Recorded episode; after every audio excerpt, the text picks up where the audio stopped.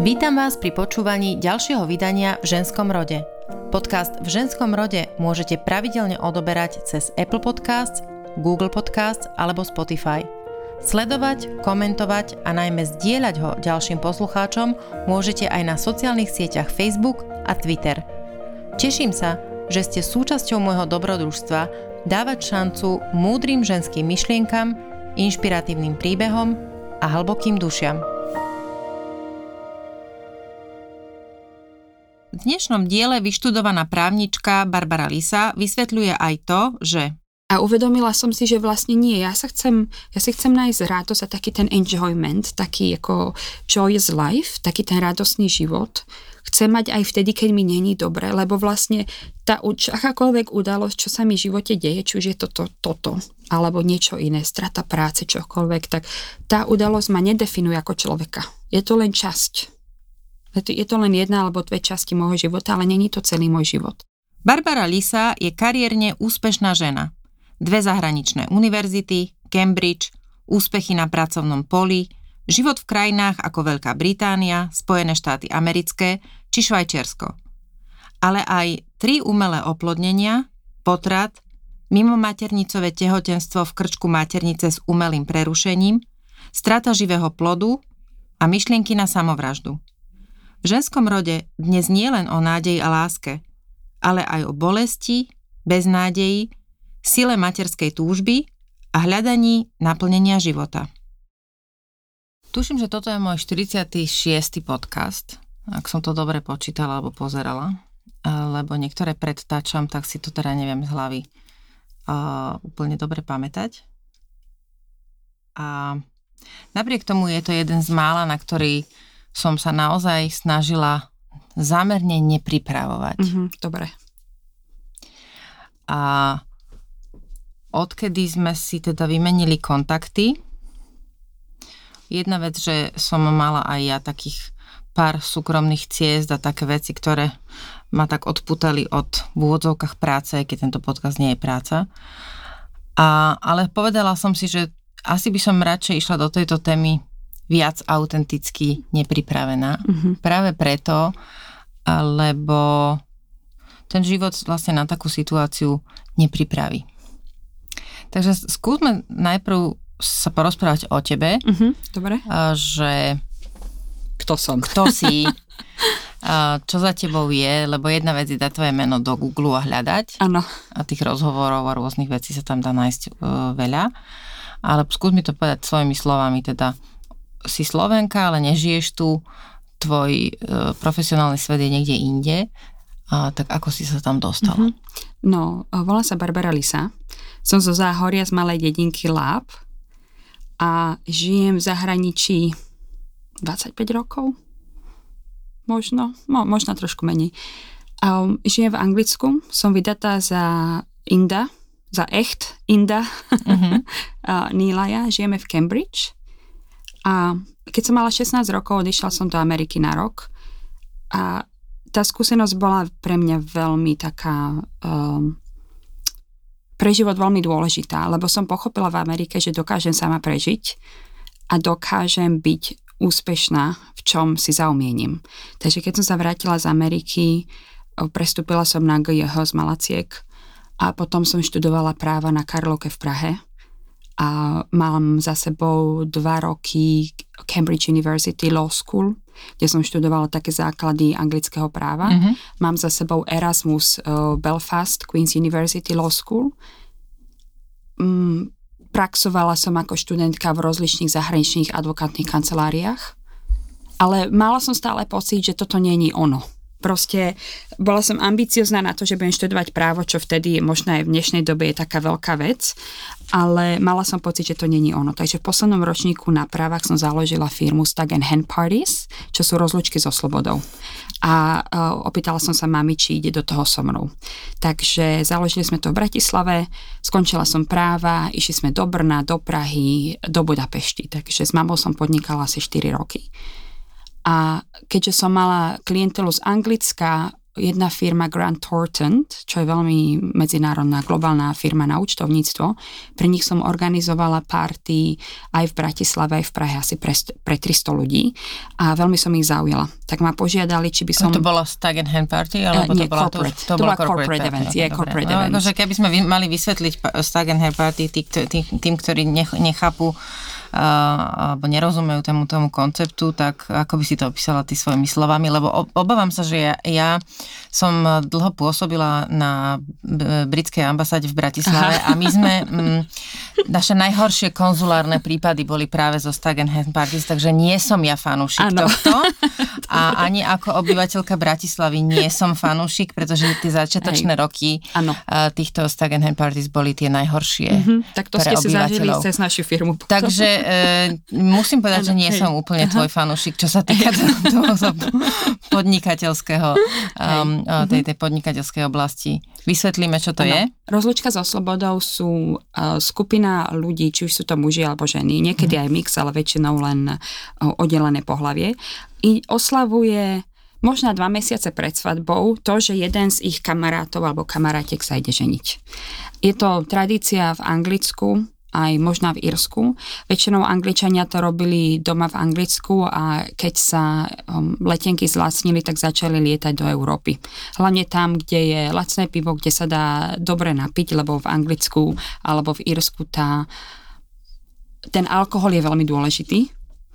A uh, tiež samozrejme nejaké aktivity, aby to nebolo uh, nudné.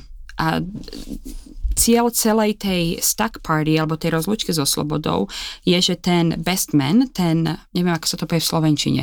Družba. Ten družba, keby, no. družba mm-hmm. to organizuje a musí by to byť také dobré, že o tom ešte 10 rokov neskôr budú rozprávať, aká bola super party. Takže ešte 10 rokov potom si môžu pozrieť v lokálnych bratislavských novinách, ako sa kúpali vo fontáne, po prípade robili rôzne iné horšie veci. Dobre, ale o tom to nie je, len hej, som chcela povedať mm-hmm. nejaký kontext toho, že, čo, že, je, že čo, čo, čomu si sa hej. venovala. Tak eh, keď sa vrátim Grant Thornton, tak Grant Thornton veľmi sa im páčila, ako som podnikala a eh, požiadali ma, aby som pre ich klienta založila konzultačnú firmu v Prahe. Takže som podnikala vlastne na dvoch frontoch, tie Stag and Hand Parties a konzultačka v Prahe. A v rámci tej práce v Prahe som bola aj vyslaná do Londýna na mesiac ako na takú stáž, aby som videla, ako konzultačka funguje a veľmi sa mi páčili konzultanti. Som ich úplne obdivovala, že wow, jaký super job, oni dojdú do práce, do nejakej firmy, ich vyšľú a tam budú riešiť problém a problém vyriešia, skončia a idú, idú riešiť ďalší problém. A mňa to strašne zaujalo.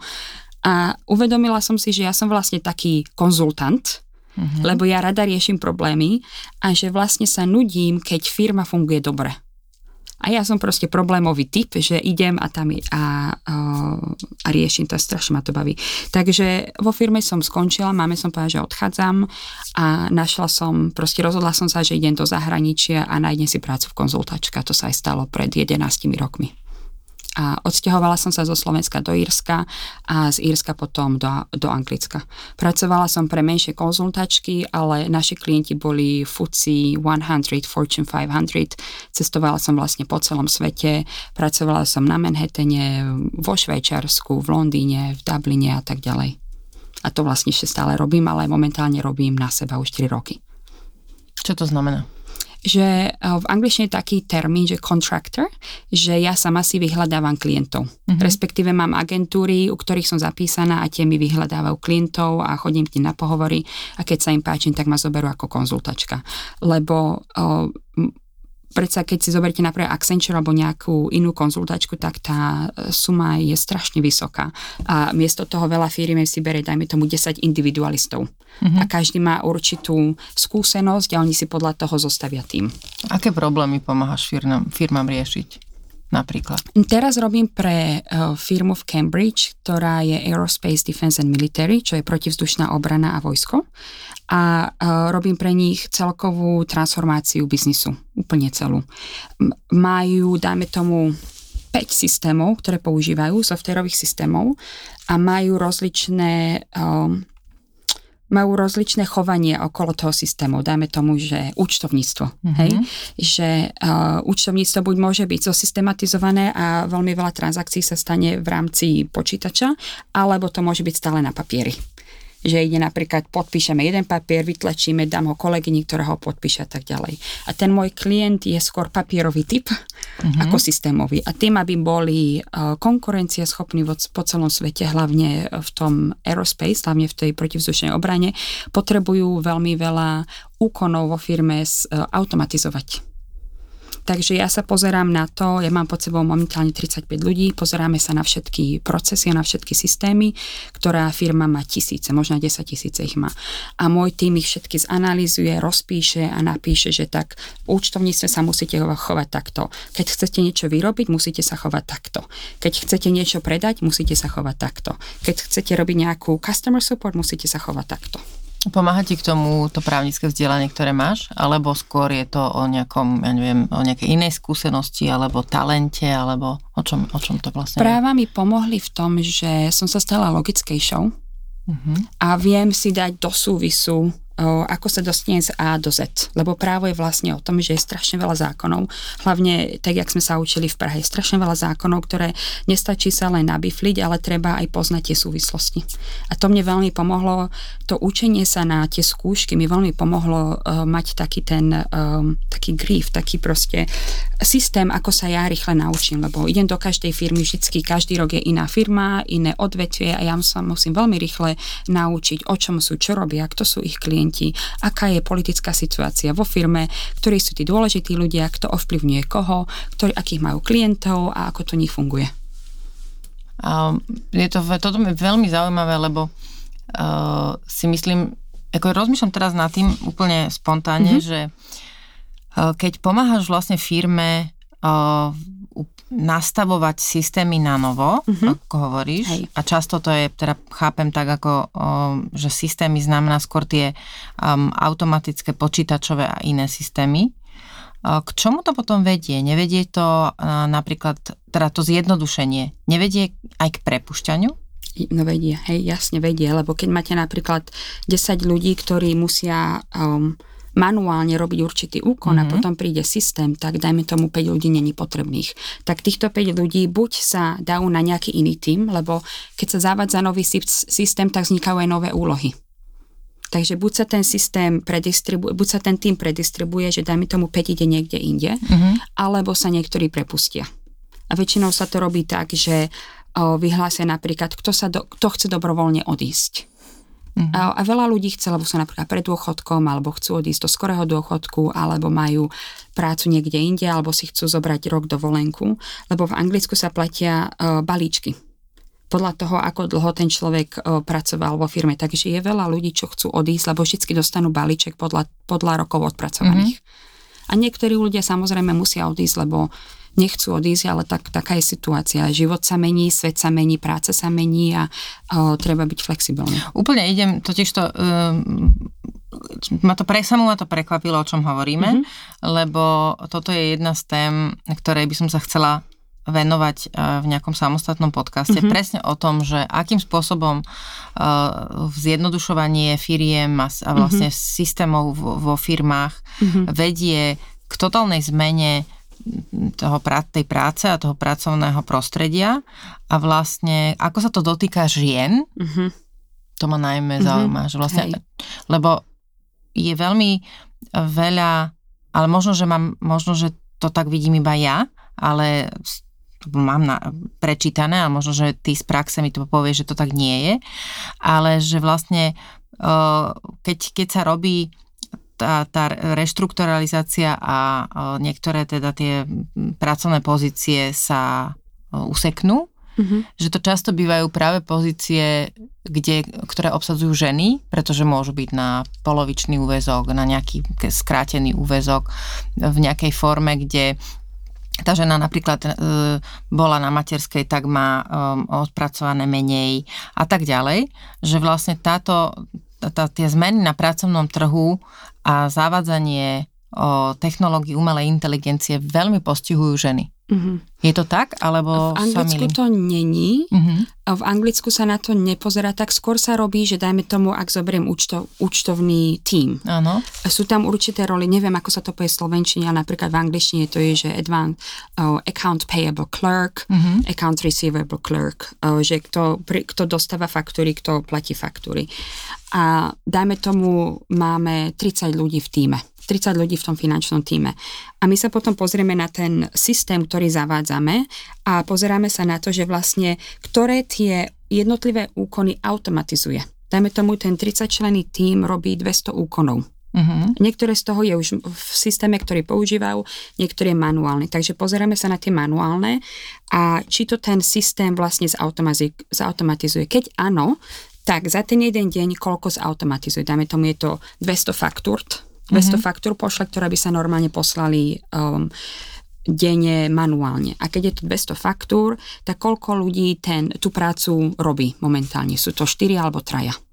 Mm-hmm.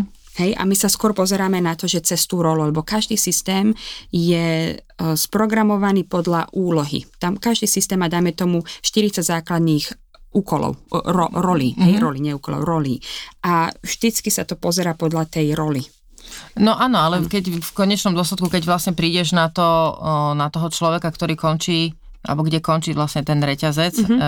a nebýva to často tak, že tá rola je naplnená ne, aj, alebo často to, čo ideš odseknúť, mm-hmm. že býva naplnené ženou?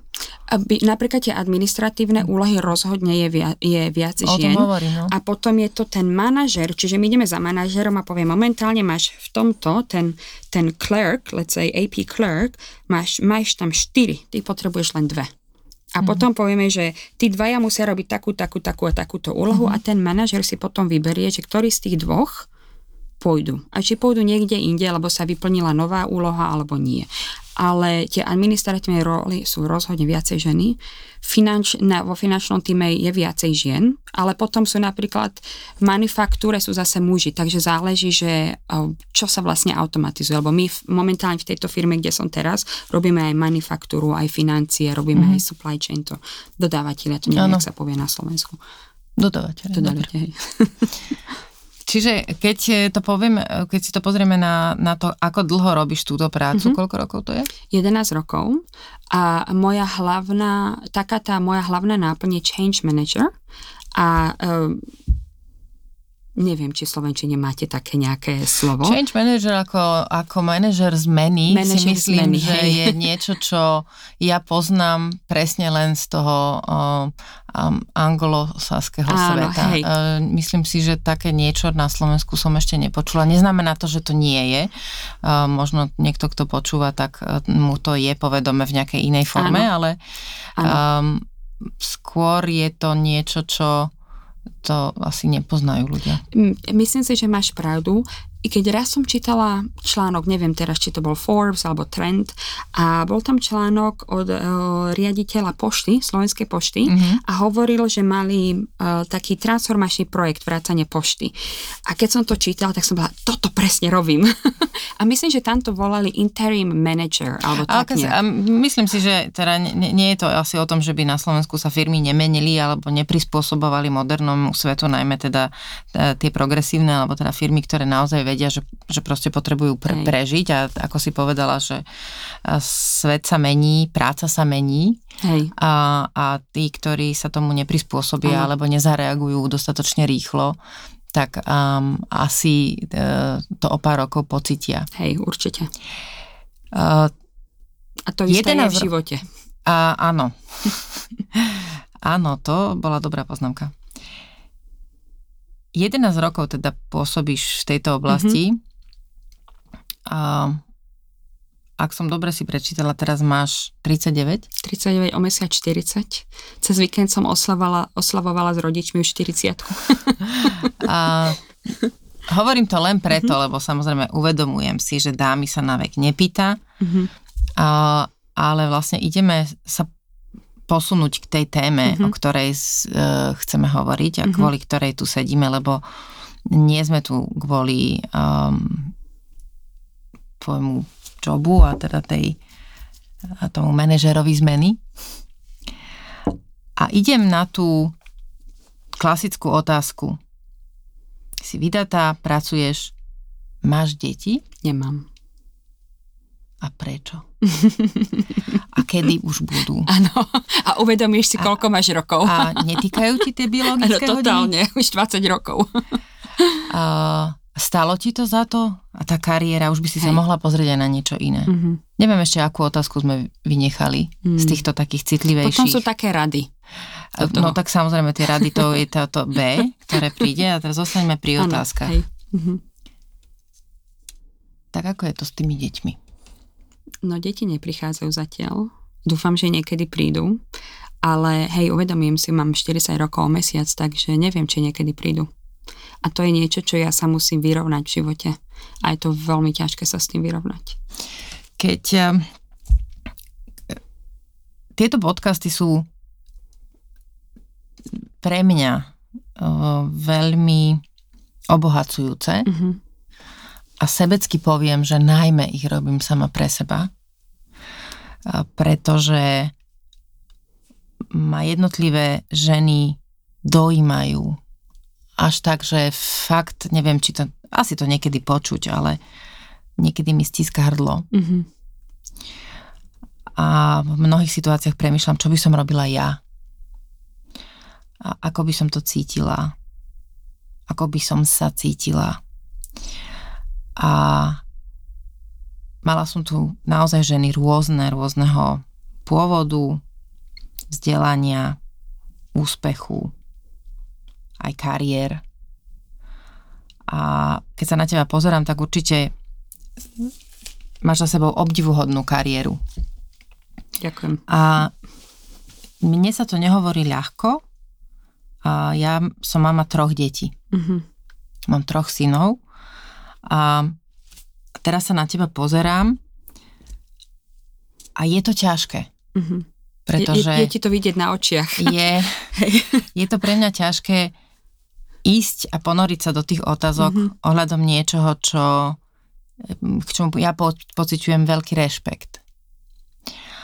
A ja som mala prvé, prvého syna uh, vlastne cez moje vysokoškolské štúdia a z hodou okolností pred, ja neviem, či dvomi dňami som si písala s mojou mamou a v jednej sms som jej napísala, že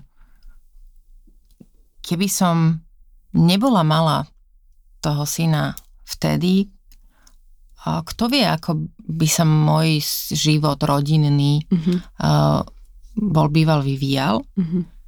pretože ja sa ponáram do veci hlboko. To, čo ma baví, tomu sa veľmi oddám. Mm-hmm.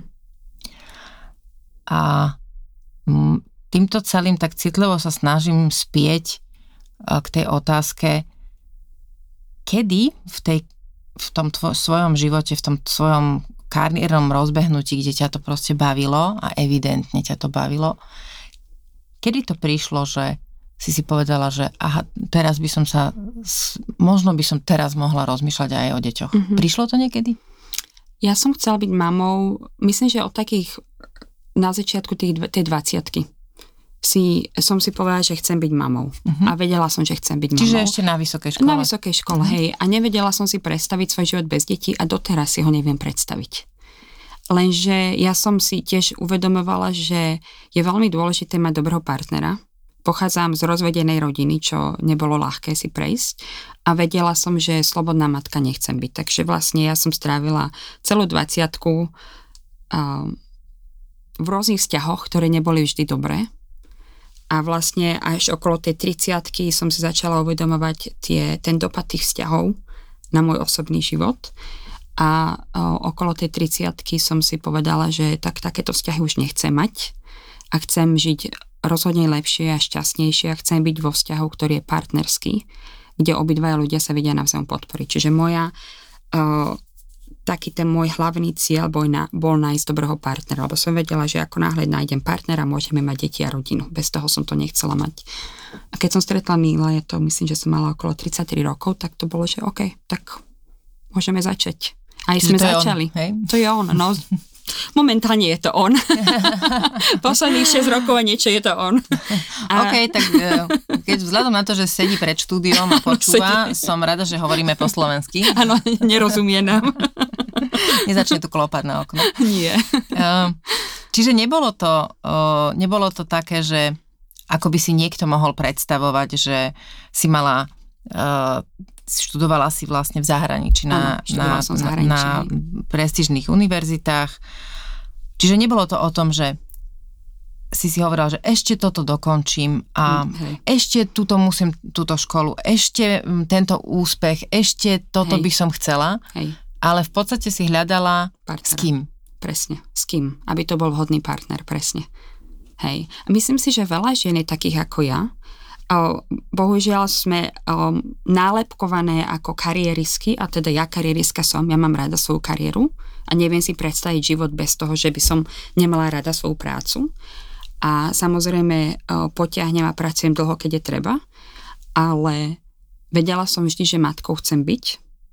A to, že mať kariéru, pre mňa mať kariéru a byť mamou sa nevylučuje a to ja si neviem, ja, ja som, na, keď som išla na TEDx Bratislava, tak som sa nad tým zamýšľala, že prečo nás ľudia nalepkujú kariériska a čo to vlastne pre mňa znamená a ako sa pri tom cítim. A? a k čomu si prišla? že to je hrozná blbosť. že prečo, keď je niekto nálepkovaný ako kariérista, nemôže byť mamou? Prečo je to buď to alebo to? A čo vlastne pod tým myslia, že kariéristka, lebo mne to nedáva zmysel, že prečo ako ka- žena, ktorá má rada kariéru, nechce mať deti alebo nemôže mať deti. Ja to nechápem. Samozrejme sú možno niektoré ženy, ktoré si povedia ešte teraz nie, možná v 35 alebo 40 ale to si myslím, že je, je strašne málo takých žien. Alebo myslím, sú že... také, ktoré povedia, že deti mať nechcú, nechcú, ale majú áno, na to právo áno. a je to ich slobodné Hej, rozhodnutie a treba ho rešpektovať. Áno, to absolútne súhlasím s tebou, že buď sú ženy, ktoré vedia od začiatku, že nechcem a poznám, mám také kamarátky, že nechcem mať nikdy deti, to je v pohode, alebo sú ženy, ktoré si asi povedia ešte teraz nie neskôr a osobne také nepoznám. Uh-huh. A potom poznám ženy, ktoré sú ako ja, že buď ešte nemajú deti, lebo nenašli toho pravého, alebo našli ho a sa im to nedarí, alebo našli ho a už majú deti, ale tiež to trvalo. Uh-huh. A čo pre teba znamená, ešte kým sa posunieme k tým deťom, uh-huh. čo pre teba teda znamená tá kariéra, tá práca? Aby sme si to ozrejmili, uh-huh. že ako prežívaš ty tú, ten svoj vlastný vzťah k svojej práci, k tomu mm-hmm. talentu, ktorý máš. Hej. Veľmi rada vstávam do práce ráno. A ja poznám ľudí, ktorí mi hovoria, že práca je nutnosť a je to nutné zlo a treba tých 8 hodín si odsedieť tam, je mi ich strašne ľúto. Lebo práca, my sme počas dňa, koľko má deň hodín? 14 hodín. Väčšinou toho dňa prežijeme v práci. A je to veľmi smutné, že ľudia chodia do práce s tým, že to prežívajú, radšej než sa radujú alebo zažívajú. A ja som si povedala, preto napríklad aj som z toho práva išla na biznis mm-hmm. a potom na konzultačku. Ja keď som sa v poslednom ročníku rozhodla, že práva nebudem robiť, tak moji spolužiaci boli v šoku a hovorili, však to 6 rokov študuješ, to zabiješ 6 rokov svojho života. A si mi hovorím, dobre, ale zabijem potom 30 rokov svojho života im niečo, čo ma nebude baviť. A ja som si zaumienila v tej 20, 20 niečo, keď som mala, dajme tomu 23 rokov, alebo 22, že ja som na takej ceste nájsť to svoje šťastie v tej práci, lebo neviem si predstaviť robiť niečo, čo ma nebude baviť. A to není dobrý život pre mňa. Čiže ja som taká maximalistka, že hľadám proste aj šťastie vo vzťahu, aj šťastie v práci, lebo si myslím, že to človek môže mať, keď chce. Nemusí, nemusí to vždy prísť všetko naraz v jednej dobe, ale v jednu dobu som šťastná v práci, potom som šťastná v manželstve a, tá, a šťastná sama so sebou. Proste ja si myslím, že každá žena alebo každý človek to šťastie vo všetkých rovinách, ktorých chce, môže dostať, i keď nie možno naraz alebo vtedy, keď chce.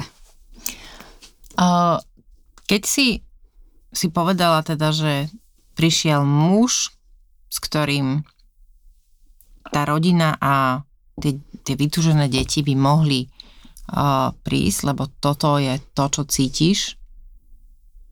Čo nastalo potom? Podľa Níla ja som na ňo začala tlačiť, ja si to nepamätám, ale že vraj som na ňo začala tlačiť, že treba začať s deťmi skôr. Takže a začali sme asi 6 mesiacov po našom stretnutí, čo si myslím, že je dosť skoro, ale som si povedala, mám 33-34 v tomto veku už netreba na nič čakať, už proste viem, že toto je chlap, s ktorým si viem predstaviť život, mm-hmm. nájdeme spôsob, ako žiť spolu a proste začneme s tými deťmi. A? No začali sme. A nešlo. začali sme, nešlo to uh, asi po roku, um, to stále nešlo. A mám kamarátky, veľmi dobré kamarátky, ktoré uh, mali tiež problém s deťmi v tej dobe a všetky išli na IVF, na umelé oplodnenie uh-huh. a navštívili jednu kliniku v Prahe. Takže vedela som, že umelé oplodnenie existuje, pritom nikdy ma to nejak nezaujímalo, ale proste vedela som, že to je. A keď sa to po roku nedarilo, keď sme neotehotnili po roku, tak navštívili sme kliniku v Anglicku. Oni majú taký zákon, že ak má žena o, o ja neviem, nad 30 alebo ano. tak nejak, tak keď sa rok skúšajú, tak by mali navštíviť kliniku, aby zistili, že či je nejaký problém alebo není. Čiže ste absolvovali vyšetrenia, Absolvovali ty aj tvoj vyšetrenia asi rok, to trvalo, lebo bolo to cez štátne zdravotníctvo, tak nám to trvalo asi rok. Nenašli absolútne žiaden problém ani u jedného z nás dvoch. Čiže ste zdraví? Úplne zdraví. Zatiaľ a... zdraví, akože možno aj v tom, akože že rozumiem. nenašli zatiaľ problém. Uh-huh. A povedali, že asi každý štvrtý pár, ktorý nevie otehotne, tak nevedia u nich zatiaľ zistiť príčinu a poveda- poradili, že v tej som myslím, že už mala 35, povedali, že kvôli môjmu veku radšej nech idem priamo na umelé oplodnenie. Uh-huh. alebo si môžeme vybrať to ďalej skúšať a keď to nepôjde, tak na umelé oplodnenie. Takže ešte asi rok sme skúšali a nič. A nakoniec sme sa rozhodli ísť do Prahy, lebo um, v tom čase zmenili zákony v Anglicku a ľudia, čo bývajú v Cambridge, tak nemali už nárok na žiadne um, preplatenie žiadneho... Dôvod? Um, Menili sa zákony, pre nich umelé oplnenie a mať dieťa není potreba k životu. Uh-huh. Takže... Ale že, súviselo to priamo s tým Cambridge? Uh, to sa zmenili v každej, v celom Anglicku, ale potom každý kraj si mohol vybrať, Aha, okay. že či... Ako kraj. Ako ne, kraj, nie, že nie či teda, okay. či teda, akože Cambridgeský kraj, že či Rozumiem. teda dovolia nám aspoň jeden alebo uh-huh. žiaden a uh, nedovolili už žiaden, takže to stojí možno okolo 15, medzi 12 až 18 tisíc libier je ten pokus. A v Prahe to bolo vtedy okolo 5 tisíc, 6 tisíc eur, tak sme išli do Prahy. Uh, ako si sa cítila v ten moment, keď, alebo teda, aký pocit, aká myšlienka v tebe bezprostredne predchádzali tomu rozhodnutiu, že OK, tak už nie a idem, ideme na, na umelé oplodnenie? Ja som to umelé oplodnenie nebrala nejak drasticky, proste vedela som, že to je jedna z ciest, ako otehotneť, takže nemala som okolo toho, okolo toho žiadne emócie. O, čoho som sa chcela vyvarovať je, že o, jedna moja kamarátka dedikovala úplne celý život tomu dieťaťu, tomu, aby otehotnela. A tomu som sa chcela vyvarovať, lebo to sa mi zdalo také, taká výstraha, že pozor, ale môžeš stále mať svoj život aj keď nemáš dieťa. Takže ona úplne, ona e, všetko, všetko tomu podriadila. Prestala chodiť na dovolenku, všetky, všetky naše rozhovory boli len okolo toho dieťaťa, proste všetko bolo okolo toho dieťaťa, že ona sa bála žiť. Um, a trvalo jej to pár rokov a to bola pre mňa taká výstraha, že takto nie. Takže išla som do, na to umelé oplodnenie s tým, že OK, tak dieťa dostanem. Myslela som si, že to pôjde aj jednoducho, lebo v, v, tej, v tej som bola taká naivná, že idem na umelé, pôjde to. Aha, že, to, teda, že nám to nejde, ale nejde teda nám to, ale to pôjde. Mm-hmm. Áno, mhm. toto to vyrieši s tým, že som si povedala, že ako sa chcem chovať v živote že proste aj tak budem to brať, ok, je to súčasťou môjho života, ale proste stále budem mať svoje koničky, stále budem chodiť do práce, stále máme vzťah s Nílajom, nepod, nepodľahnem tomu takej tej túžbe, že proste ak nebudem mať dieťa, tak nie som hodná ako žena, alebo ak nebudem mať dieťa, tak môj život nestojí za to. Tomuto som Čiže sa nebude to určujúce preto, Áno, aby presne. si vedela, aká je tvoja hodnota. Áno, presne. Mhm. A teda pre, už a... vieme teraz, že to prvé m, mm, nevyšlo. Uh-huh. A ako to prebieha? Ako vlastne prebieha umelé oplodnenie? No nevyšlo ani prvé, ani druhé, ani tretie. Čiže trikrát si Trikrát bola. som bola. A, ako to prebieha? Išli sme na, išla som na kliniku, sama som išla na kliniku, aby som sa zoznámila s lekárom a to pridajú nám lekára, proste dojdeš tam, oni mm-hmm. ti mhm. niekoho pridelia a dohodli sme sa, že ok, ideme na umelé oplodnenie. Tam nejaké žiadne také rady neboli, že skúste, skúste možná toto, než pôjdete na umelé. To bolo proste, ide sa na umelé oplodnenie. Na druhý, dohodli sme sa na termíne, to je obyčajne prvý alebo druhý deň menštruácie, najneskôr človek musí byť na klinike. A prišiel som aj s manželom na to druhé a lekár z toho nebol veľmi nadšený, že tam bol aj manžel a bol taký, že proč ste ho privezla se sebou. Ja ho tady nepotrebujú, ja potrebujem jenom jeho spermie a na to je ešte moc brzo. Takže keď sa ho Nilaj uh, pýtal otázky, tak bol veľmi taký, že uh, podívejte sa na našu stránku a to bol všetko. Veľmi nepríjemný zážitok. Veľmi to bol nepríjemné aj pre Nilaj, aj pre mňa. Emócie nám proste skákali od hnevu. a teda mne veľmi a Nilaj, našťastie Nilaj akože to zobral tak, že OK, ide sa ďalej, ale veľmi to bolo nepríjemné. No a dostala som hormonálne inekcie, ukázali nám, ako sa pichajú a ešte v ten deň sme leteli domov. A Nilaj, mala som, neviem, tuším tri inekcie denne a potom postupne sa pridávajú ďalšie a ďalšie. Takže v priebehu takých 11-12 dní mi Nilaj pichali inekcie do brucha. Strašne som sa bála si ich pichnúť. A bol veľmi, veľmi zlatý a myslím, že nám to tak pomohlo zblíži, zblížiť nás. Že nebola som na to sama, proste on bol taká ča, súčasťou toho. Procesu. Procesu, presne. No a po 11 alebo po 12 dňoch som letela späť na kliniku, tam ma vyšetrili, povedali, OK, za chvíľku budete ovolovať, tak o, zajtra prídete na odber vajíčok. Prišla som na odber, Nilaj išiel so mnou, lebo to bol v tej ten deň, kedy musel dať si jeho spermie a ja som išla na izbu a potom na operačný sál odber trvá asi 15 minút a je to v plnej, v plnej narkóze. Mm-hmm. A nepri, čo bolo nepríjemné na tom je, že vždycky nás zobrali po dvoch ženách a jedna žena predo mnou išla, ja som musela čakať na ňu na chodbe. Takže som videla, ako tam išla, celých 15 minút som musela čakať videla som, ako odváza, odvážajú v tom vozíku, ešte bola v narkóze ospata, hrozne nepríjemné. Surreálne. Veľmi také drsné to je. Proste na to, že žena je napichaná hormónami, hej, ktoré sú, neviem, desaťnásobne vyššie ako pri menštrua- pred menštruáciou. Ako bežné. Ako bežné, no. A proste ubolené a cel, všetko to boli, lebo e, tie vajíčka, vajíčníky vám narastú niekoľkonásobne napríklad. A máte viacej vajíčok, ako by ste normálne mala. Normálne máte jedno a teraz máte 9 alebo 20 alebo koľkokoľvek. Uh-huh. Takže je to všetko také ubolené. Emócie skákajú a teraz tam sedíte a čakáte na tú operáciu. Veľmi nepríjemné. No, došla som na operačný stôl, samozrejme uspali ma 15 minút na to, uh, sa vidím, t- zabudzala som sa a videla som ten plafón. a teraz som začala hovoriť tomu pánu, že ja sa zbudím, ja sa budím, že dejte mi ešte inekcii. ja som proste myslela, ja som mala najväčšiu hrúzu z toho, že ja sa proste zobudím na tom operačnom stole. Áno, toho. Hej. Uprostred toho procesu. Takže nebojte sa, pani, už, ste, už, ste, už to máte za sebou. no a potom nás zobrali na, na izbu a tam sme boli štyri na izbe a všetky sme sa prebudzali z tej narkózy, lebo to ide proste za hodinu, zoberú 4 ženy. Hej, to ide proste rýchle. A zobudzali sme sa z narkózy a došla embryologička a teraz všetkým nám začala rozprávať výsledky.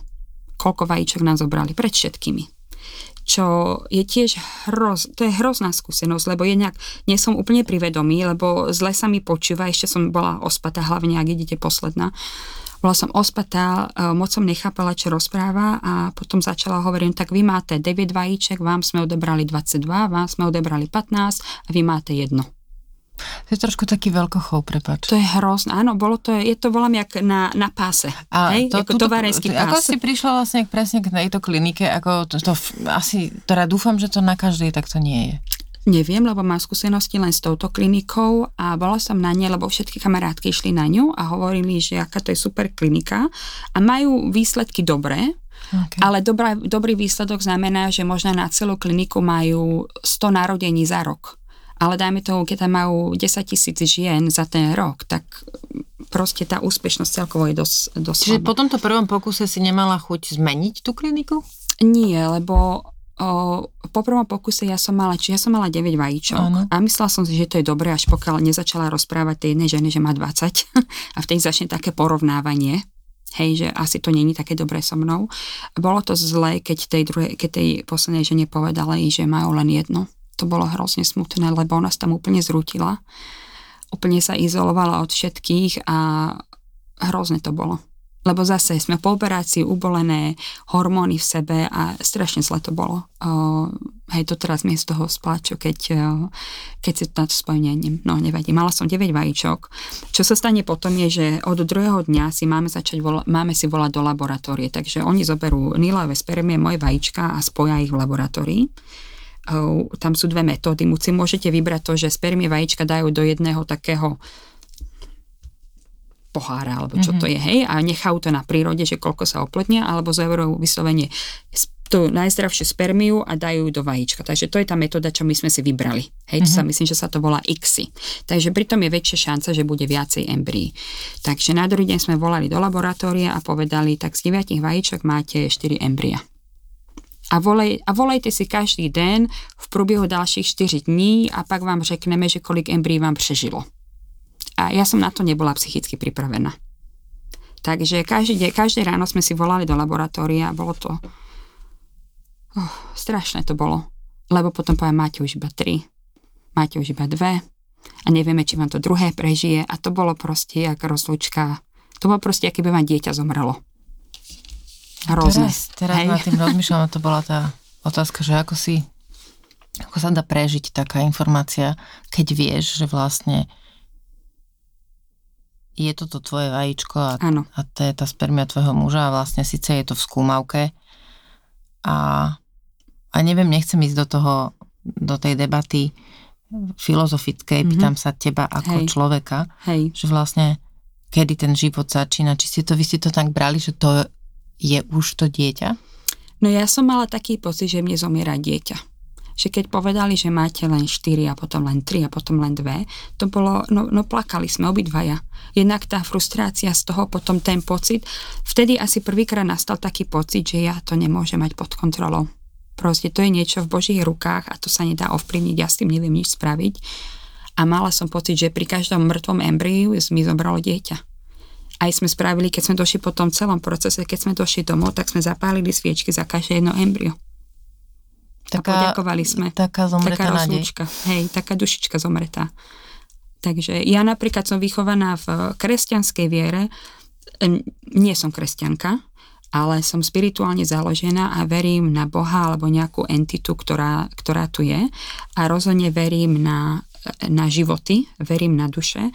Takže ja som sa do toho proste vcítila tak, že jedna dušička tam síce na pár dní bola stvorená, z nejakého dôvodu bola stvorená, odslúžila si to a musela odísť. Takže bolo to veľmi ťažké, lebo mala som pocit, že mne zomierajú deti.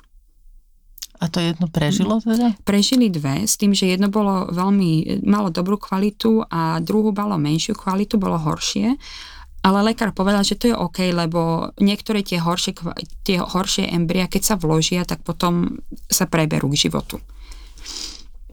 A po tých 5 dňoch sme sa teda dohodli, že to horšie si necháme zmraziť a tú, dobré kvality, tú dobrú kvalitu vsunieme. Čiže odpoveď na otázku, prečo sme nevymenili kliniku, je, že my sme tam mali to jedno embryo.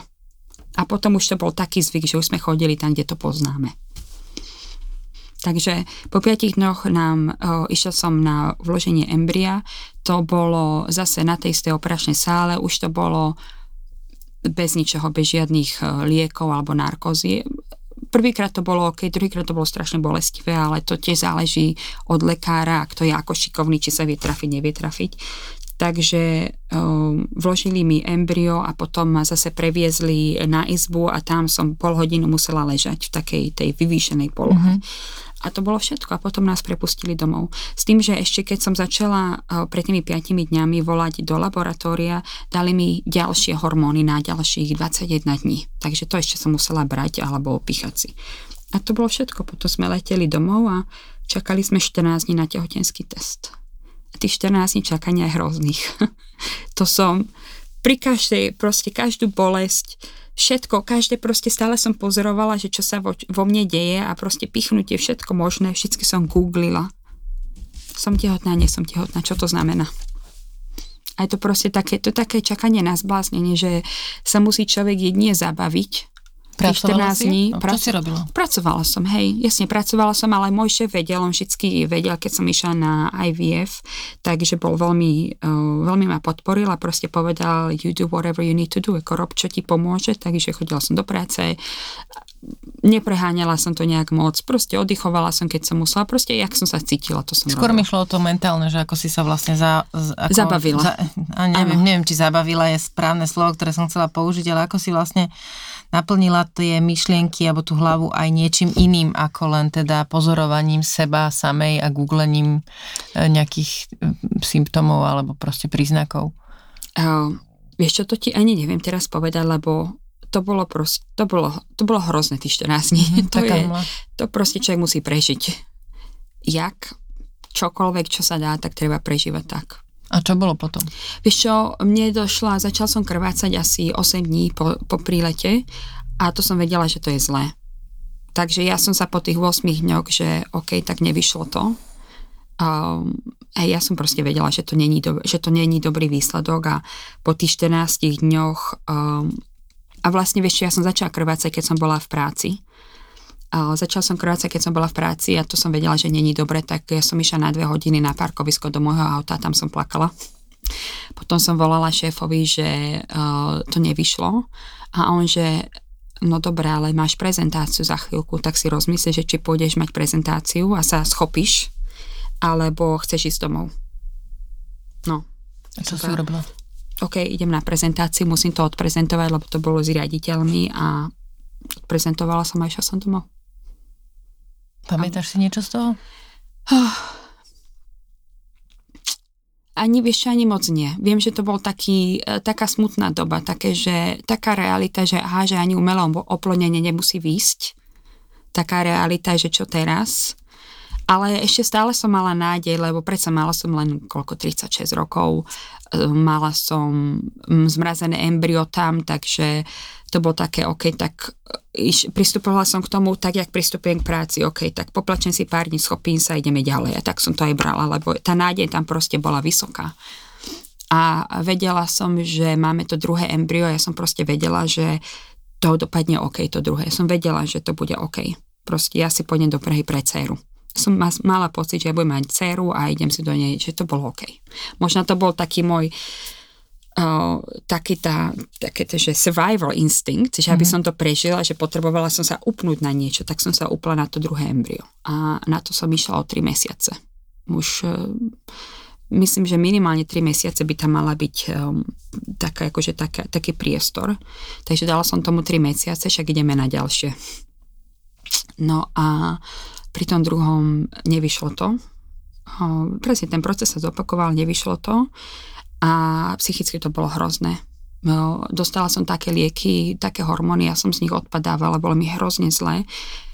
Strašne mi bolo z toho zle, musela som aj, šéf ma musel vozívať do práce, ale nebýva ďaleko odo mňa, tak vždy ma naložil do pre mňa a odviezol ma do práce.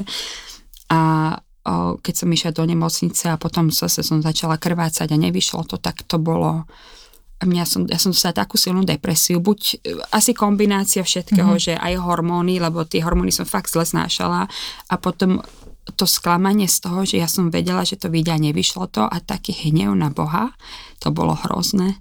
A dostala som ťažké depresie, nerozprávala som o tom ani manželovi a snažila som sa fungovať normálne, lebo nevedela som, ako sa s tým vyrovnať. A dopadlo to tak, že niekoľkokrát som sa zankla v kúpeľni s tým, že ja sa podržem a za 20 minút bude po mne. A ten pocit úlavy, že môžem toto skončiť, bol veľmi dobrý. Našťastie som mala, našťastie som vedela, že proste toto nie som ja. Asi to sú hormóny a mhm. proste mm. musím to predýchať, nesem nič robiť, musím to predýchať a len prežiť.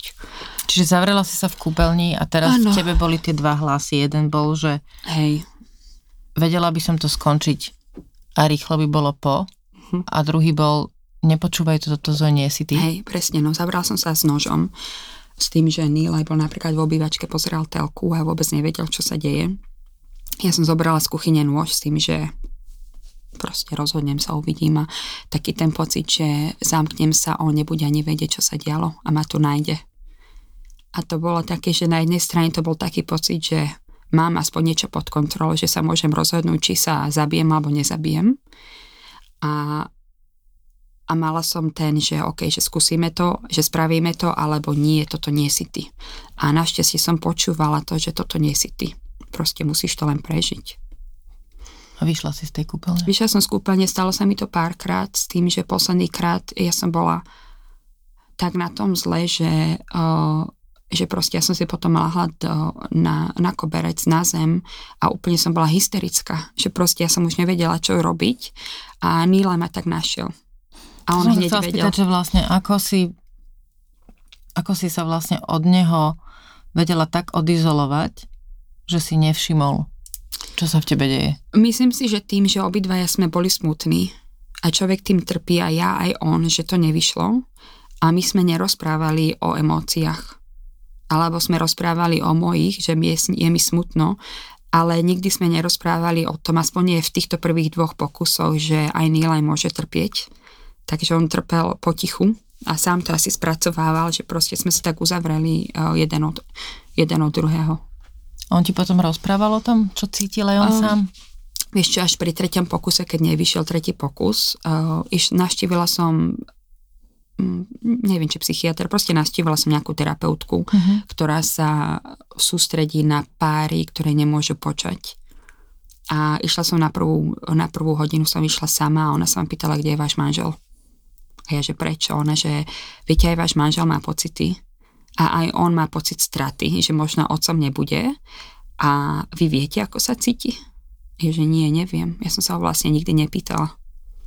A odvtedy to bolo pred rokom, takže odvtedy si veľmi silne uvedomím, že aj on má pocity, emócie, o ktorých e, sme začali rozprávať a som si uvedomila, že vlastne dovtedy, čo som od neho čakala, bola podpora. Že proste ja som mala pocit, že ja som tu tá, ktorá proste si to musí prežiť a jediné, na čo to tu mám, je na, na podporu. Tak jak ten lekár hovoril, že jediné, na čo tu je na spermie, tak ja som jediné, na čo ho mám, je na podporu. A keď mi tú podporu nedal, tak som bola na ňo nahnevaná, že akože aký sebec, ja to trpím, ja si to musím všetko odstáť a on, on mi nedáva podporu, ale pritom on tiež zažíva stratu, o ktorej sa nerozpráva. Um,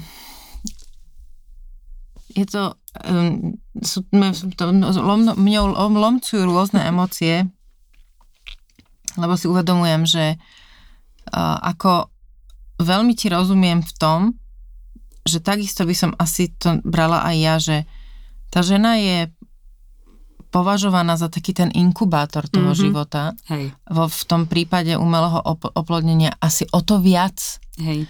Že sú tam všetky tie umelé zákroky zvonku, Mhm. ktoré z nej naozaj urobia ako nejakú takú banku na, na to embryo Mhm. a všetká pozornosť je upnutá na tú maternicu, či teda sa podarí alebo nepodarí. Hej, a nielen na maternicu, ale na ženu, lebo veľa ľudí pripisuje problém žene, že moc si sa stresovala. Musíš viacej relaxovať, nesmieš na to myslieť, čiže my sme brané tak nepriamo alebo priamo a a priamo alebo nepriamo nás vinia za to, že to nevyšlo. Z akokoľvek dôvodu, že nie je to len materinca, ale je to celkovo tá žena, Mhm. či už fyzicky, či je fyzicky, si fyzicky pripravená na to, cvičila si, mala si diety, brala si lieky, brala si vitamíny a si emočne na tom OK, aby si to mohla, aby to mohla výjsť. A keď to nevíde, tak sme za to vinené. Kde si urobila chybu? No, kde si urobila chybu a stále robíš chybu, stresuješ sa, moc pracuješ. Chodíš dlho do práce. Myslíš moc na to. Čiže to sú ďalej. všetko vety, predpokladám, ktoré si počula. No jasne. Aj od lekárov, aj od, aj od ľudí. Hej.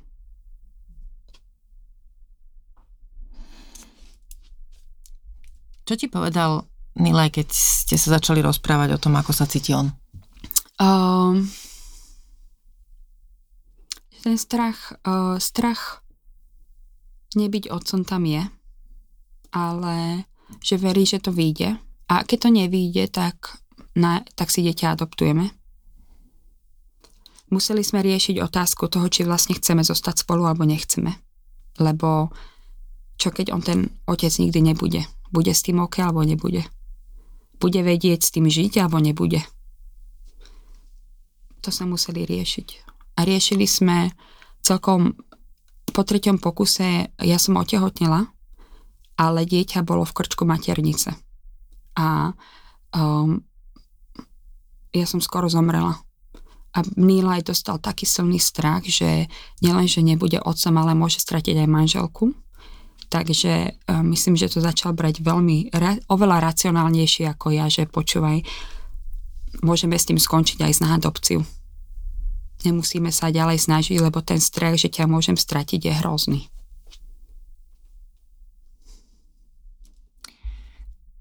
Keď e, to nevyšlo tretíkrát, Uh-huh. a teda hovorí, že tam bolo dieťa, Uh-huh. to bola asi iná strata. No bolo, hej, bolo to, ja som bola prvýkrát v živote tehotná. A ten pocit, že aj takto nevyšlo a mala som diagnózu, ktorá postihne len asi jednu z 10 tisíc žien, tehotných žien, to bolo, to, to fakt trvalo sa s tým vyrovnať. A zase ten hnev na Boha, že prečo, prečo sa mi to stáva, tak uh, to bolo Čiže ty to si bolo vlastne silné. musela ísť na potrat? Ja som musela ísť na potrat. S tým, že uh, mňa, uh, diagnoz, mňa zle diagnostikovali v Anglicku, lebo ja som začala zase krvácať. Tu, tu vždycky plačem. Ja som zase začala krvácať tak, jak predtým. A myslela som si, že to nevyšlo, tak, jak tí, uh, tie dva razy predtým. A um, takže ja som si nerobila ani tehotenský test, to bolo úplne že zbytočné. Proste tu už som bola, toto poznám, bola som hrozne sklamaná, naštvaná, ale proste ideme ďalej. A asi týždeň, dva potom, si pamätám, ja som bola doma a som cítila niečo na nohaviciach a sa pozerám a rifle sú celé krvavé. Proste krv všade. Tak ja som inštiktívne vedela, že toto je potrat. Proste to, ženy to majú asi v sebe, ja som proste vedela, že toto je potrat, tak utekala som na záchod, volala som Nilajovi, že musí prísť okamžite domov, že ja, má, že ja proste mám potrat. A že asi som bola tehotná a No, hrozné to bolo. Proste sedela som dve hodiny na záchode, krv všade, také veci zo mňa vychádzali, že to bolo veľmi také scary. Volali sme lekárom, oni povedali, OK, príďte. Keď sa to trošku ukludnilo, tak zašli sme našej odvo- obvodnej lekárke. Tá mi spravila tehotenský test a ten bol negatívny. A ona hovorila, tak potrat to určite není, lebo keby to bol potrat, tak vy budete stále tehotná, lebo proste to telo minimálne ešte 3 týždne po potrate ukazuje, že ste tehotná tak povedala, že tehotná nie ste, neviem prečo tak krvácate. Takže poslala nás domov s tým, že mám si kúpiť lieky na zastavenie krvácania. Pol hodiny na to telefonuje, že aha, sorry, ja som si pozrela zle tehotenský test, vy ste tehotná. No, prídete zajtra na krv, musíme vám odobrať krv a pozrieť sa, že či ešte stále máte v sebe nejaké dieťa, lebo hlavne po tom umelom oplodnení často sa stane, že embryo sa rozdelí na dve. To je dosť dosť normálne. Mhm. Takže išla som na druhý deň na krv a potom dva dní na to a zistili, že stále som tehotná. Lebo sa tie, neviem, jak sa to volá, ale proste tie, e, tie výsledky mi stále vstúpali, rástli, to znamená, že tehotná som a plod rastie. Takže jeden asi odišiel a druhý tam zostal. No lenže krvácanie došlo zase. A ja som hrozne veľa krvácala. Napríklad bola som hodinu od Cambridge, išla som tancovať a tiež som zase cítila, proste niečo mi steka po nohách, utekala som na záchod, krv všade, o, išla som do auta si sadnúť, bola som úplne, že nikde, že v prdeli, že tam nič nebolo. Volala som sanitku, čakala som 20 minút na sanitku, Nilaj bol hodinu hodinu, hodinu odo mňa, uh, nezdvíhal telefón, moje telo sa úplne triaslo, som dostala takú triašku. Došla sanitka, uh, odviezli ma do nemocnice, potom Nílaj uh, tam došiel za nami a v nemocnici mi hovoria, že no, my vás to nemôžeme vyšetriť, lebo síce ja som ginekologička, ale ja nemám školu na to, aby som vám mohla spraviť sono. A sonograf tu bude až o 5 dní. Takže pošleme vás domov, monitorujte, monitorujte si krvácanie. Ak bude zase veľa krvácať, tak nám volajte. Takže ťa neposlali do inej nemocnice na vyšetrenie? Nie, nie. Uh-uh. Nie. Takže nie, neposlali. Išla som domov, to bolo v piatok, v sobotu som zase veľa krvácala, v nedelu zase veľa krvácala, tak vždycky som im volala, oni OK, OK, we don't know what to do, nevieme, čo s tým robiť, proste monitor, monitorujte si to. No a v útorok e, ma pozvali na sono a uh, prišla som tam a to bola sestrička, ona hovorila, že mm, ďalší potrat. Proste potrat, má, je to vidieť, že není to tam, kde to má byť, je to potrat. A ja som vedela v tom momente, že to není OK, že proste mi nehovorí pravdu, že niečo tam není v poriadku. A mala som šťastie, ja som si zaplatila sonografiu v Cambridge, A mala som šťastie, že tá sonografka mala voľné na druhý deň, lebo všetky termíny boli vybukované na 2-3 týždne. A išli sme aj s manželou e, tej privátnej sonografky a tá povedala, že vy máte e, zdravý plot, žije vám a má srdce, ale bohužiaľ je v krčku. A to bolo hrozne smutné, že proste všetko bolo OK, len to nebolo na dobrom mieste. No. A potom nás poslala do nemocnice, že musím ísť okamžite do nemocnice, lebo mi to môže ohroziť život. Hlavne tým, že ja som stretila strašne veľa krvi za ten týždeň, dva a musela som ísť hneď na operáciu tak išli sme do druhej nemocnice. To sa nejako nedalo urobiť. To sa nedalo vôbec, to sa nedá. Proste už to, keď je tam umiestnené, lekári zatiaľ nenašli spôsob, ako zle umiestnené dieťa umiestniť niekde inde. To sa proste nedá, no. Takže išli sme do nemocnice, na in, do inej nemocnice sme išli tým, že sme im povedali, že je to um, cervical ectopic pregnancy, že mimo maternicové tehotenstvo v krčku, tak ma uprednostnili ako pacienta, lebo to je veľmi nebezpečná uh, záležitosť. S tým, že mi stále ten ginekolog aj v tej druhej nemocnici hovoril, že ja si nemyslím, že to máte, ja si myslím, že máte potrat, ale pre istotu si vás tu nechám cez noc a príde nejaký iný lekár a ten sa na vás pozrie. No a našťastie ten lekár, čo prišiel na druhý deň ráno, hneď vedel, keď sa pozrel na, uh, na tie snímky, tak hneď vedel, čo je vo veci, to bolo super. Takže to, to mi veľmi pomohlo, že OK, konečne niekto vie, čo mi je. No a potom bolo, že, potom bolo, že na druhý deň musíte ísť na operáciu, nemusíte to prežiť, musíme sa na všetky možné varianty pripraviť, takže celý tých 24 hodín od tej diagnózy po operáciu bolo skôr o to, že ako prežijem. Že bolo mi smutno, že, že strátim dieťa a musela som si to odplakať, ale to bolo proces, ktorý som si nechávala, keď prežijem potom. Že proste teraz bolo o to, že rozlučiť sa s rodinou, rozlučiť sa s Nílajom a, také uvedomenie si, že ako som doteraz žila. A príprava na to, že nech, nech tá operácia dopadne čo najlepšie. Čiže ty si nevedela, či sa zobudíš? No ja som nevedela, či sa zobudím.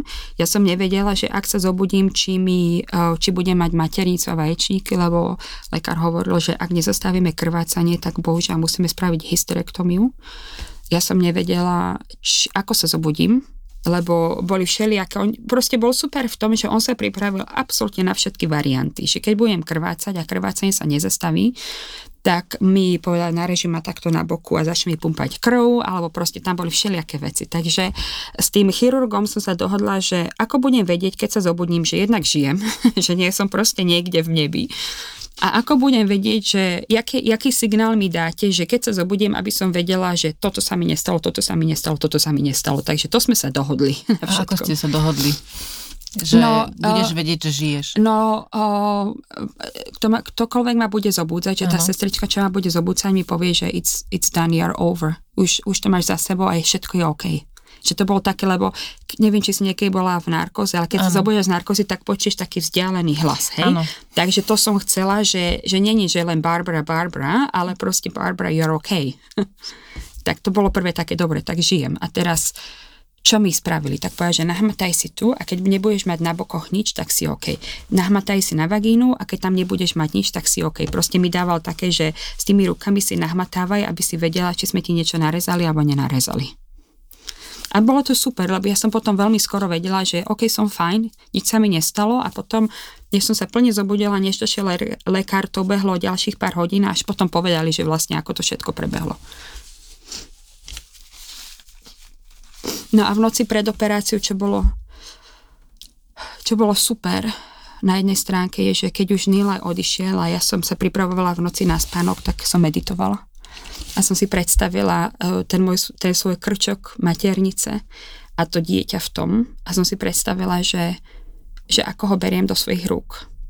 A som mu, poved, som mu poďakovala, že ďakujem, že aspoň tých pár týždňov som mohla byť tehotná a viem, že to bol super pocit, lebo som vedela, že už som matkou. A potom som nechala odísť. A myslím, že to pomohlo aj na tú operáciu, že proste nebol absolútne žiaden problém, že proste to dieťa odišlo.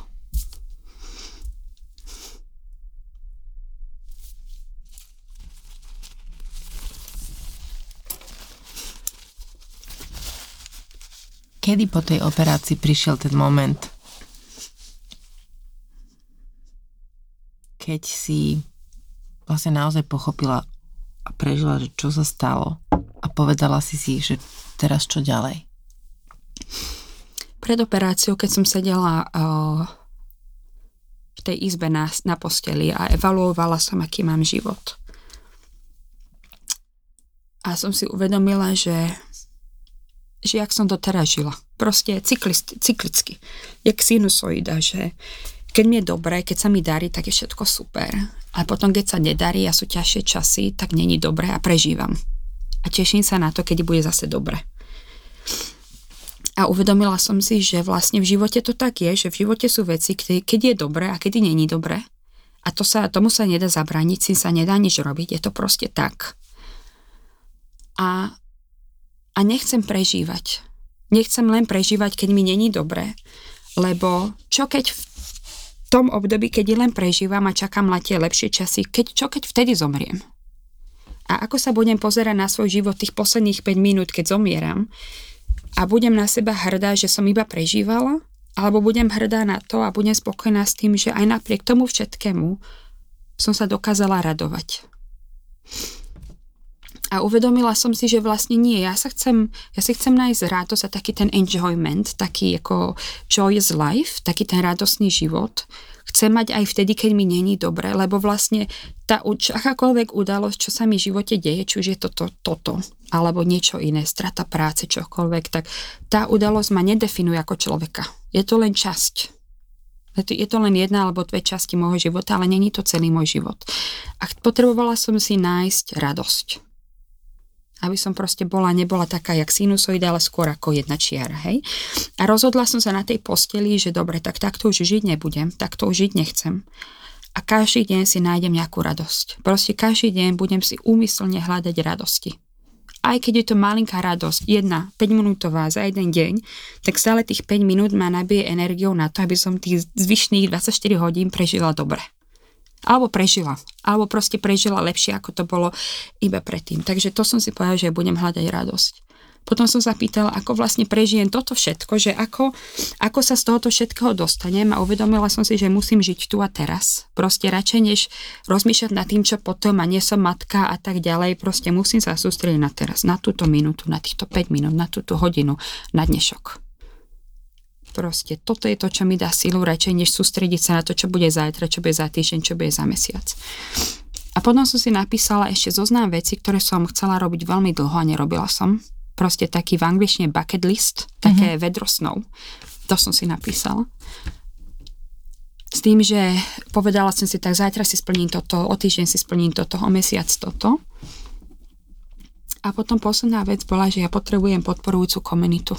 Potrebujem ľudí, ktorí ma budú vedieť empaticky podporiť, ktorými, a nielen oni mňa, ale proste aj ja nich, proste podporujúca komunita, takí fanúšikovia. Takí moji fanúšikovia a ja zase budem ich fanúšikom. A uh, s Nilom sme začali super uh, life coaching, taký uh, coaching, taký životný coaching v Anglicku cez Landmark. A to mi veľmi, veľmi, veľmi pomohlo, lebo oni sú veľmi dobrí na uh, na komunity. Že ako si vytvoríš tú podporujúcu komunitu okolo seba. A vlastne vybavená týmto, že radovať sa každý deň, nechcem žiť si, uh, ako sinusoid, ale proste chcem byť rovna, chcem byť tak na jednakej čiare, žiť tu a teraz a mať tú podporujúcu komunitu, to mi dalo silu do života. A nielen, že silu, že bojovať, ale proste silu radovať sa, uvedomiť si, že OK, tak nie som matkou, Možno aj nikdy nebudem, neviem, ešte mám pár rokov pred sebou, neviem, čo sa stane za pár rokov. Keď nebudem matkou, stále tu adopcia je, že môžeme ísť na adopciu. Alebo možno nebude ani adopcia a budem sa musieť zmieriť s tým, že to nevyšlo, lenže to zmierenie je ešte 5 rokov predo mnou, tak ja sa nebudem teraz strachovať, či to vyjde alebo nevyjde a ako sa budem cítiť za tých 5 rokov, keď viem, že príde menopauza, už možná dieťa nikdy nebude možné, neviem. Možno to príde, možno to nepríde, ale ja sa budem sústrediť na to teraz. Ako mi je, ako sa cítim. Radujem sa. Som OK, nie som OK. Keď nie som OK, čo potrebujem na to, aby som zase bola OK. Čiže zvažujete alebo nezvažujete už ďalšie umelé oplodnenie? V septembri idem na ďalšie. Máme ešte dve embria zmrazené, takže rozhodne tie embria, aspoň pre tie embria si chcem ísť. Čiže to je dvakrát to skúsiť? Ešte minimálne dvakrát, no a potom uvidím po tých dvoch, že ako sa cítim. Vôbec neviem, ako na to budem vplývať, či budem OK, či nebudem OK, lebo ten druhý a tretí krát bol taký drastický, že neviem, aký bude štvrtý pokus. Takže sústredím sa teraz na to, OK, v septembri ideme tam, zajtra ideme do Prahy podpísať nejaké papiere a potom uvidíme, ako to pôjde. Po takomto rozhovore po každom podcaste väčšinou na záver dávam otázky. A myslím si, že dnes, dnes ich ne, nepotrebujem dať. Ale opýtam sa ťa na to, čo si spomínala. Kto je v tom tvojom fanklube? to môj mážel. teda, nie vždycky, ale je tam rozhodne moja rodina, my sme veľmi úzko spojení, veľmi úzko spojení, takže moja rodina, moji kamaráti. Um, cez Landmark sme si vytvorili úžasné komunity, máme rozličné komunity uh, cez Landmark. Uh, v práci mám pár uh, ľudí, ľudí vo fanklube a napríklad uh, prednedávno som bola na TEDx Bratislava a stretla som úžasných ľudí. A mám pocit, že tá moja komunita, komunita vďaka ním sa len rozširuje a zase to bude komunita, ktorú dokážem vytvoriť na Slovensku. Buď to sú ľudia, ktorí boli ako speakery na TEDx Bratislava, alebo dobrovoľníci, alebo keď som napríklad skončila e, rozprávanie, došlo za mnou strašne veľa ľudí, že objať, podať ruku, poďakovať a to, to už je taký pocit, že wow, že vytváram tu tiež nejakú komunitu. A čo je v tom, ak teda môžeš povedať, uh-huh. povedz mi tak, povedzme jednu, alebo keď chceš, tak tri. Uh-huh uh, veci v tom bucket liste? Tužila som ísť uh, do Tokaja, slovenského Tokaja a aj som išla. to, vždycky som chcela, ne, nepijem alkohol, ale mám rada tokajské víno. to sme išli. Uh, včera sme boli na Orave a išli sme na Oravský hrad. A čo tam ešte je také, čo ešte nemáš splnené? Čo nemám splnené? Uf. Hmm. To teraz neviem, lebo to som sa nepozerala na to. Mala som napríklad TEDx Bratislava. A možná TED. Aha. že z TEDxu ísť na TED. Aha, ešte mám teraz jedno, že chcela by som uh, byť u Adely na talk show.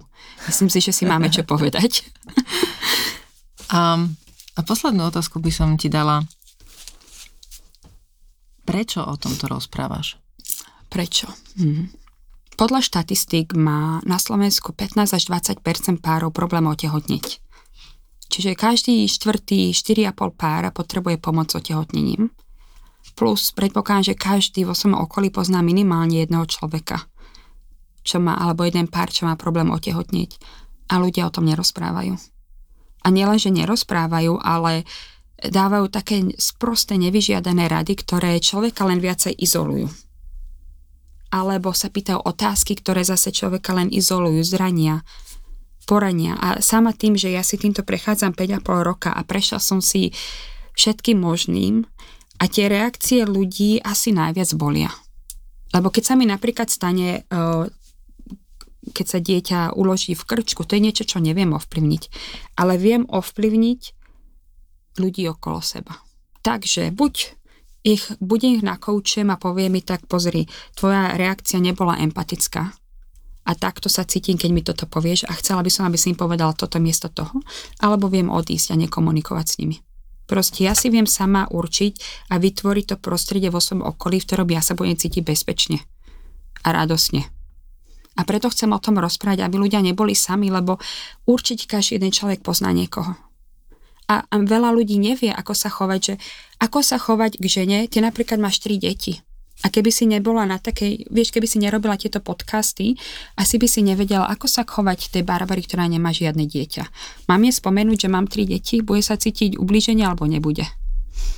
Mám je rozprávať o svojich deťoch, ale keď je nerozprávam o svojich deťoch, tak potom ja sa necítim dobre. Necítim sa, že sa môžem naplno prejaviť, ale keď rozprávam o svojich deťoch, tak ako sa ona bude cítiť. Čiže myslím si, že chýba také uvedomenie si, čo to znamená empatia a čo, čo chceme my, čo nemáme deti, aby sa u nás chovali.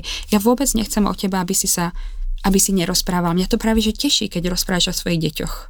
Lebo ja viem, že keď rozprávaš o svojich deťoch, tak sa budeš aj mňa pýtať alebo budeš schopná vypočuť. Ale keď nebudeš rozprávať, budeš sa izolovať a ja sa budem cítiť izolovaná a to veľmi nechcem. Ja si pamätám na jeden veľmi veľmi ťažký moment v mojom živote materskom, keď som s tretím dieťaťom otehotnela, uh, nechcem to nazvať, že plánovanie, ale v tom čase, keď, kedy jedna moja kamarátka uh, otehotnela, konečne otehotnela, mm-hmm. tiež po rokoch. Mm-hmm. Veľmi, veľmi sa tešili. A, a teda sme si povedali, že je, to by bolo super a teda otehotnela som aj ja. A nestihla som jej povedať o tom, že som tehotná predtým, ako potratila. Mm. A prišla o, o to dieťatko v treťom mesiaci. A úplne najhorší moment môj bol, keď eh, do tej jej bolesti som jej mala povedať, že som tehotná. Hej. A nechceš, lebo nechceš jej ublížiť. A nevedela som, čo Áno, hej. Ako to mám spraviť. Pamätám hej. sa, že som aj vtedy veľmi plakala. Ďakujem ti, že si tu bola. Aj za tú odvahu, lebo ja som tiež bola um, označovaná mnohými za kariéristku a veľmi veľa ľudí mi hovorilo teda, že ako to môžeš, niektorí obdivuhodne hovorili mm-hmm. o tom, že zvládaš uh, aj prácu a tri deti. Uh, určite boli aj takí, ktorí s dešpektom hovorili, že teda určite sa im nemôžem venovať do, mm-hmm. naplno, Hej, keďže uh, sa venujem práci, no tak chuť, chuť a to tie deti niekde trpia. trpia. Skr- kročie um, matka. Hej, čiže viem, aké veľmi ťažké je a teda nechcem vylúčovať otcov, mm-hmm tak ako si hovorila pekne o svojom manželovi, aj otcovia majú svoje vlastné emócie. Hej. Aj k deťom, ktoré sú, aj k deťom, ktoré boli a už nie sú. Mm-hmm. Aj k deťom, ktoré sa nikdy nepodarilo mať. Ale e, je to veľmi ťažké žene vybalansovať ten pocit ženstva, materstva. A veľmi by som tebe aj e, mnohým tebe podobným chcela popriať, aby ste naplnili tie svoje túžby. Ďakujem. Nech, Ďakujem. Nech to, nech ten bucket list má to jedno veľké prianie splnené. Ďakujem. Ďakujem, že ste počúvali môj podcast v ženskom rode. Ak vás tento rozhovor zaujal, vypočujte si aj tie ostatné. V ženskom rode môžete sledovať a zdieľať aj na Facebooku. Napíšte mi svoje názory, nápady a hodnotenie. Už o týždeň v stredu sa na vás teším s novým dielom.